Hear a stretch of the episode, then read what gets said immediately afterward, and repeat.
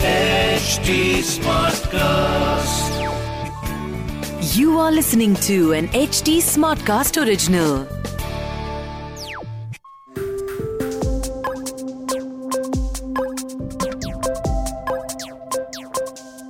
अगर आपने पिछले हफ़्ते की न्यूज़ देखी होगी तो पिछले हफ़्ते न्यूज़ में एक सबसे बड़ी खबर ये थी कि इंडिया में रिकॉर्ड ब्रेकिंग हीट वेव आ रही है और 120 साल के सारे रिकॉर्ड्स ये हीट वेव तोड़ रही है। कुछ पार्ट्स ऑफ़ इंडिया में एस्टिमेटेड है कि 60 डिग्रीज तक भी टेम्परेचर जाएगा। And this is not the only thing heat waves के साथ ओवरऑल अर्थ का टेम्परेचर भी इंक्रीज हो रहा है। And heat waves is not the only thing जिसकी वजह से टेम्परेचर इंक्रीज हो रहा है। काफ़ी सारे लोग ये भी मानते हैं कि ओवरऑल क्लाइमेट चेंज का एक रीज़न बिटकॉइन माइनिंग भी है। जी हाँ तो हीट वेव से हटकर अब बिटकॉइन के ऊपर आते हैं। और इस एपिसोड के अंदर हम बात करेंगे proof of work versus proof of stake की। उससे पहले मैं आपको ये बता देता हूँ कि बिटकॉइन माइनिंग 2021 सितंबर के डेटा के हिसाब से करीब 91 terawatt hours of electricity consume करती है हर साल। यानी वो इतनी एनर्जी यूज़ करती है जितना पूरा फिनलैंड का देश करता है और फिनलैंड की पॉपुलेशन 55 लाख है। अगर हम ओवरऑल ग्लोबल स्केल पे देखें तो बिटकॉइन माइनिंग 0.5 परसेंट वर्ल्ड की एनर्जी कंज्यूम करती है। और पिछले पाँच साल में, यानी 2016 के कंपैरिजन में, ये 10 गुना तक बढ़ चुकी है। तो बहुत सारे लोगों का एक कंसर्न है कि बिटकॉइन माइनिंग काफ़ी गलत है, काफ़ी ख़राब है इन्वायरमेंट के लिए काफ़ी बुरी है, और दूसरे साइड पे काफ़ी लोगों का इस पर एक ऑपोजिट पॉइंट ऑफ़ व्यू है। एंड बिटकॉइन माइनिंग इतनी एनर्जी यूज़ क्यों करती है? इसका रीजन है उसका कंसेंसस मैकेनिज्म या एल्गोरिथम जिसको हम बोलते हैं प्रूफ ऑफ़ वर्क तो सबसे पहले हम समझते हैं कि प्रूफ ऑफ़ वर्क क्या होता है, और उसके बाद हम समझेंगे कि प्रूफ ऑफ़ स्टेक क्या होता है। तो जैसा मैंने आपको बताया कि बिटकॉइन एक कंसेंसस एल्गोरिथम या मैकेनिज्म यूज़ करता है, जिसको बोलते हैं प्रूफ ऑफ़ वर्क अब कंसेंसस मैकेनिज्म या एल्गोरिथम का मतलब क्या हुआ? कंसेंसस एल्गोरिथम का मतलब ये होता है, जहाँ पर बहुत सारे लोग एक साथ किसी चीज़ के लिए यस वोट करते हैं। यानी, मान लीजिए आपके पास एक रूप में सौ जने हैं, और आपको ये चूज़ करना है कि आपको पिज्जा ऑर्डर करना है या बर्गर और सौ में से इक्यावन लोगों ने बोला कि यार, हम पार्टी में खाली पिज्जा खाना चाहते हैं। तो क्योंकि इक्यावन लोगों ने यानी एक मेजोरिटी ने बोला कि हम पिज्जा ऑर्डर करना चाहते हैं तो पिज्जा आया। दिस इज़ कंसेंसस जहाँ पर एक ग्रुप ऑफ़ लोगों ने आके वोट करा और बोला कि हमें ये चीज़ चाहिए। तो ये कंसेंसस मैकेनिज्म्स डिफरेंट टाइप के होते हैं। प्रूफ ऑफ़ वर्क इनमें से सबसे पॉपुलर है, क्योंकि बिटकॉइन उसका एक क्लासिक एग्ज़ाम्पल और अभी तक क्रिप्टो करेंसी मार्केट का सबसे बड़ा क्रिप्टो करेंसी भी है। तो अब बात करते हैं कि प्रूफ ऑफ़ वर्क काम कैसे करता है। किसी भी कंसेंसस एल्गोरिथम के लिए हमें तीन चीज़ें चाहिए होती हैं। सबसे पहले एक माइनर या वैलिडेटर देन ट्रांजैक्शंस जो वो माइनर या वैलिडेटर कंफर्म करेगा एंड थर्ड ब्लॉक्स जिनके अंदर ये ट्रांजैक्शंस रिकॉर्ड होंगी। यानी कि, इसका एग्ज़ाम्पल आप बैंक के केस में लीजिए। जब आप बैंक जाते हैं तो आप अपनी पासबुक के अंदर एंट्री कराते हैं। तो सबसे पहले आपके पास एक पासबुक है। देन बैंक में वो स्टाफ या वो मशीन जो पासबुक में एंट्री करेगी एंड फाइनली जो आपकी पासबुक के अंदर एंट्रीज डल रही हैं। इसी तरीके से आप प्रूफ ऑफ़ वर्क को समझ सकते हैं। प्रूफ ऑफ़ वर्क के अंदर माइनर्स कंपीट करते हैं एक दूसरे के साथ और विनर माइनर यानी वो माइनर जो इस मैकेनिज्म के थ्रू जीतता है, वो बिटकॉइन अर्न करता है। अब प्रूफ ऑफ़ वर्क काम कैसे करता है? प्रूफ ऑफ़ वर्क के अंदर माइनर्स कंपीट करते हैं कॉम्प्लेक्स मैथमेटिकल प्रॉब्लम्स को सॉल्व करने के लिए। ये मैथमेटिकल प्रॉब्लम्स इतनी कॉम्प्लेक्स होती हैं कि इसको आप, मैं या अगर आप रामानुजम को भी वापस बुला लें तो वो भी सॉल्व नहीं कर सकते। और इन प्रॉब्लम्स को सॉल्व करने के लिए हाई कंप्यूटेशनल पावर कंप्यूटर्स लगते हैं। और क्योंकि ये हाई कंप्यूटेशनल पावर कंप्यूटर्स होते हैं तो इस वजह से काफ़ी एनर्जी यूज़ करते हैं। और इसी वजह से ये कंप्यूटर्स थोड़े एक्सपेंसिव भी होते हैं। अब माइनस आपस में कॉम्पीट करते हैं कि वो इन प्रॉब्लम्स को सॉल्व करें एंड एज अ रिवॉर्ड वो Bitcoin जीतें। Currently 6.25 Bitcoin per block miners को एज अ रिवॉर्ड मिलता है। तो वो माइनर जैसे सबसे पहले ट्रांजैक्शंस को वेरीफाई करा और वैलिडेट करा और ब्लॉक के अंदर डाला, वो ये 6.25 बिटकॉइन जीत जाता है।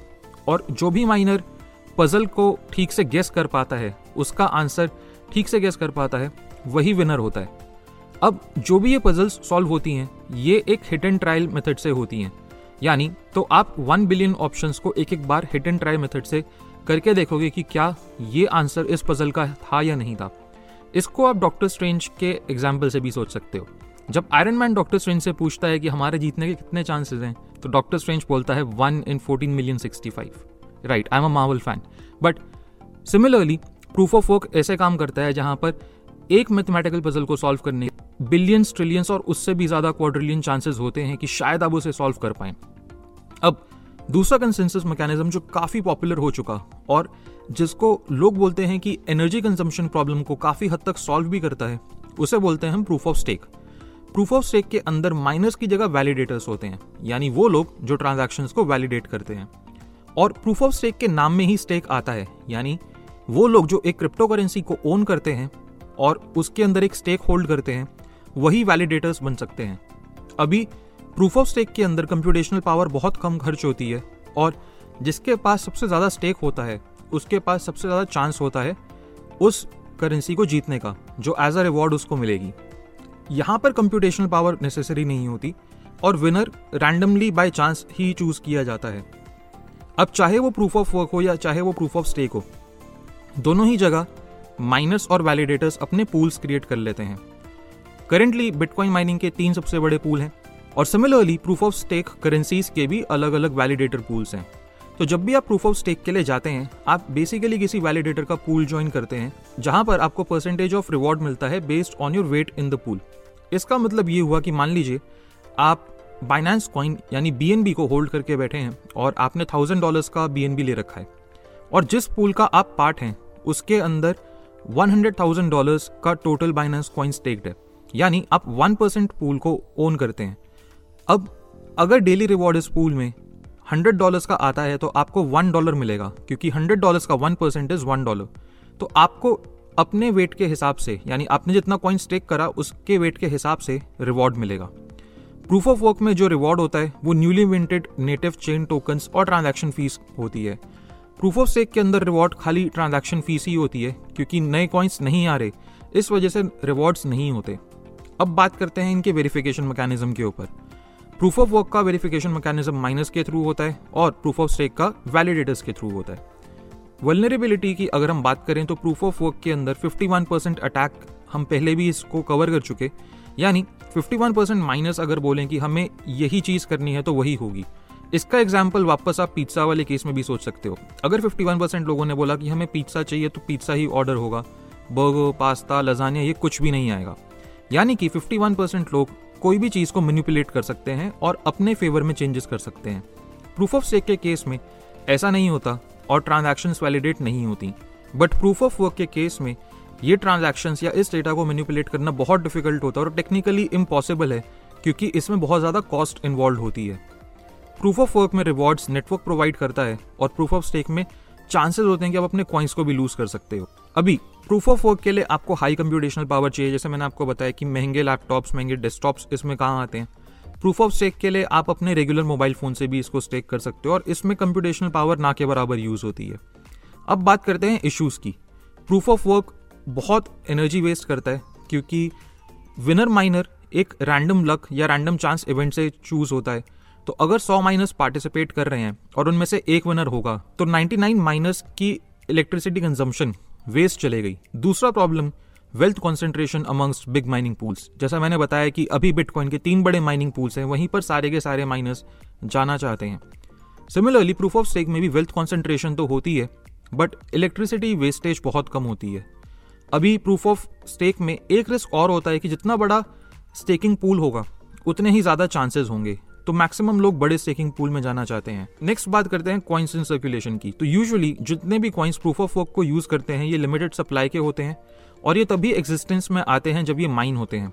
बट प्रूफ ऑफ़ स्टेक में काफ़ी कॉइन्स की अनलिमिटेड सप्लाई होती है और ये माइंड नहीं होते। In terms of difficulty proof of work ज़्यादा डिफ़िकल्ट है प्रूफ ऑफ़ स्टेक थोड़ा कम डिफ़िकल्ट है। प्रूफ ऑफ़ वर्क का एक क्लासिक एग्ज़ाम्पल बिटकॉइन है। प्रूफ ऑफ़ स्टेक का बाइनेंस कॉइन केक और भी बहुत डिफरेंट डिफरेंट कॉइन्स हैं। अब एपिसोड के स्टार्टिंग में मैंने आपको बोला कि बिटकॉइन काफ़ी एनर्जी कंज्यूम करता है और करेंटली वो वर्ल्ड की 0.5 परसेंट एनर्जी यूज़ कर रहा है। बहुत सारे लोग बोलते हैं कि बिटकॉइन ऐसा करके एक ग्लोबल लेवल पे प्रॉब्लम क्रिएट कर रहा है और इस वजह से हमें बिटकॉइन यूज़ नहीं करना चाहिए। इसका एक ऑल्टरनेटिव आर्ग्यूमेंट ये निकलता है कि बिटकॉइन एज अ करेंसी को हम स्टोर ऑफ़ वैल्यू या डिजिटल गोल्ड और मनी की तरह देखते हैं और with time number of bitcoins जो माइन होंगे, वो कम होते जाएँगे। और क्योंकि नंबर ऑफ़ बिटकॉइंस कम होते जाएँगे। तो जो माइनस हैं प्रोबेबिलिटी ये है कि विद टाइम वो भी कम होते जाएँगे और ये एनर्जी कंजम्पशन ना के बराबर होगा। कुछ एक्सपर्ट्स का ये भी मानना है कि बिटकॉइन जितनी एनर्जी कंज्यूम करता है माइन करने के लिए, उससे ज़्यादा एनर्जी शायद गोल्ड ने यूज़ करी थी जब हम गोल्ड को माइन कर रहे थे। और गोल्ड की माइनिंग सैकड़ों साल तक चली थी और बिटकॉइन की माइनिंग को अभी सिर्फ़ तेरह साल हुए हैं। तो बिटकॉइन माइनिंग क्या बहुत ज़्यादा एनर्जी यूज़ करती है? हाँ करती है। बट क्या ये एफिशिएंट है? क्या ये स्टोर ऑफ़ वैल्यू के हिसाब से ठीक है? ये सारे आंसर्स डिबेटेबल हैं। करेंटली आप ये सोच सकते हैं कि सेकंड सबसे बड़ा crypto currency Ethereum proof of work से प्रूफ ऑफ़ स्टेक पे शिफ्ट होना चाहता है, क्योंकि इथीरियम भी करेंटली काफ़ी एनर्जी कंज्यूम करता है एंड इथीरियम के फाउंडर विटालिक ब्यूटरिन का कहना है कि वो प्रूफ ऑफ़ स्टेक पे जाना चाहते हैं, ताकि वो लेस एनर्जी कंज्यूम कर सकें और एक ग्लोबल स्केलेबल करेंसी क्रिएट कर सकें। तो क्रिप्टो करेंट के इस एपिसोड में मैं आशा करता हूँ आपको समझ आया होगा proof of work versus proof of stake क्या होता है और कुछ हद तक क्लैरिटी मिली होगी मैं मिलूँगा आपसे नेक्स्ट एपिसोड में this was This smart cast original H original. Smart Smartcast.